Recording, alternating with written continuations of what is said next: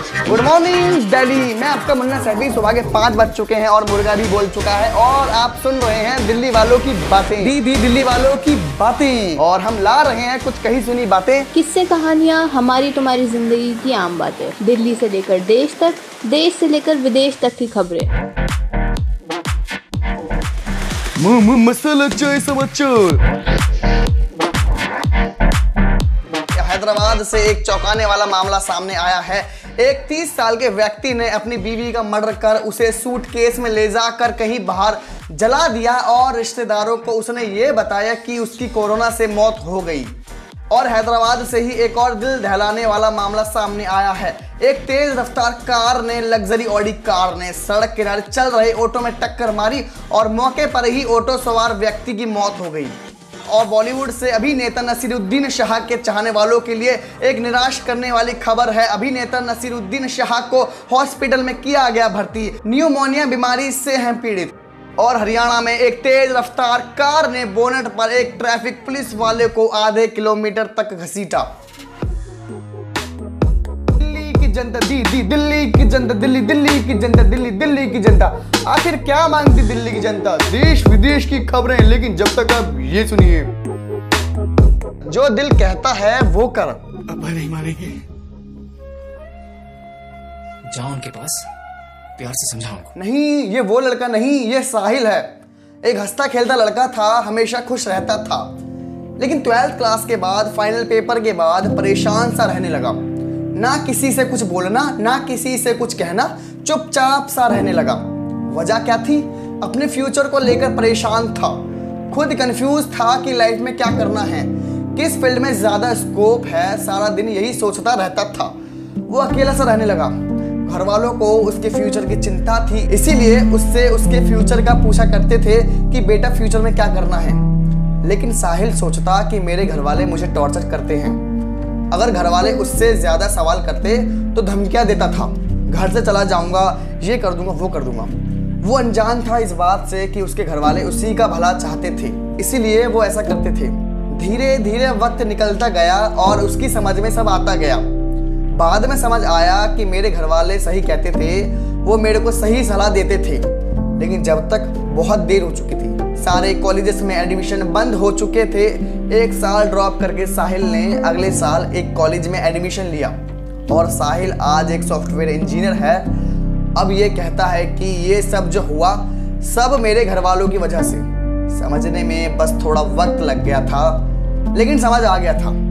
और आज हमने साहिल की बात इसलिए करी है क्योंकि ट्वेल्थ क्लास के बाद मोस्टली बच्चे कंफ्यूज रहते हैं कि उन्हें लाइफ में क्या करना है, किसमें फ्यूचर बनाना है और कुछ बच्चे तो जल्दीबाजी में गलत ट्रैक चुन लेते हैं। और इसीलिए हमारा ये कहना है, सुनो सबकी, करो अपने मन की, जिसमें इंटरेस्ट हो उसी में फ्यूचर बनाओ।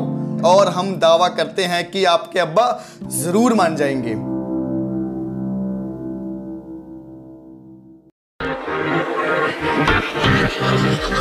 गुड मॉर्निंग दिल्ली मैं आपका मुन्ना सैफी सुबह के पाँच बज चुके हैं और मुर्गा भी बोल चुका है और आप सुन रहे हैं दिल्ली वालों की बातें। दी दी दिल्ली वालों की बातें। और हम ला रहे हैं कुछ कही सुनी बातें। किस्से कहानियाँ हमारी तुम्हारी ज़िंदगी की आम बातें। दिल्ली से लेकर देश तक देश से लेकर विदेश तक की खबरें।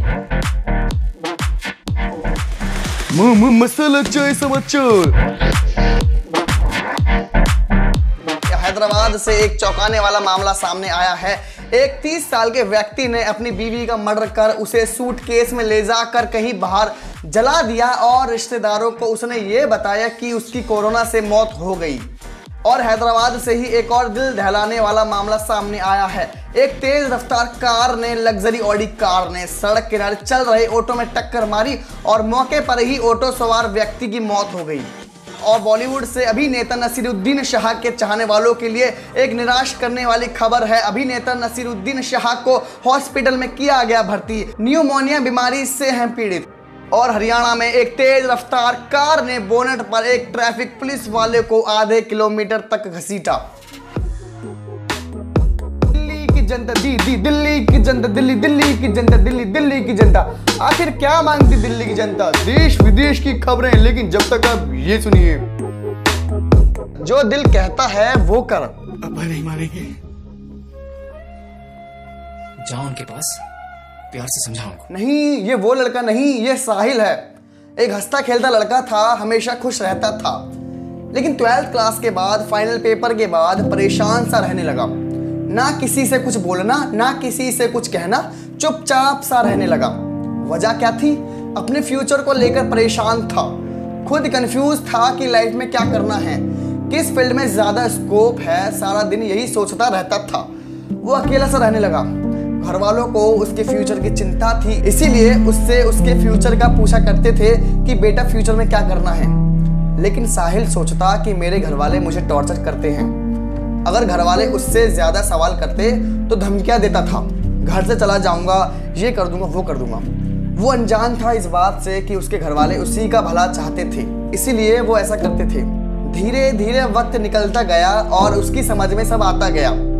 बाद में समझ आया कि मेरे घर वाले सही कहते थे, वो मेरे को सही सलाह देते थे। लेकिन जब तक बहुत देर हो चुकी सारे कॉलेजेस में एडमिशन बंद हो चुके थे।